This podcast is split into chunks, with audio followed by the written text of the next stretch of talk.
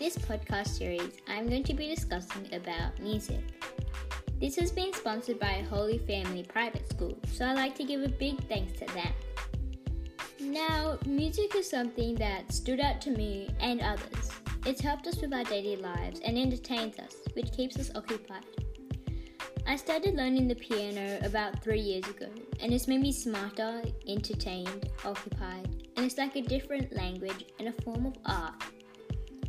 There are many different types of music, such as hip hop, classical, rock, country, and much more. Now, all of these different types of music have different meanings to them, but they're practically all the same, meaning that they're all a form of music, just different style or saying that they're all unique in their own way.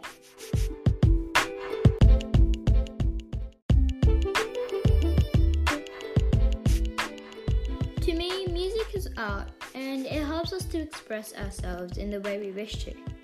The different types of music we like suits our personality and describes our life and emotions.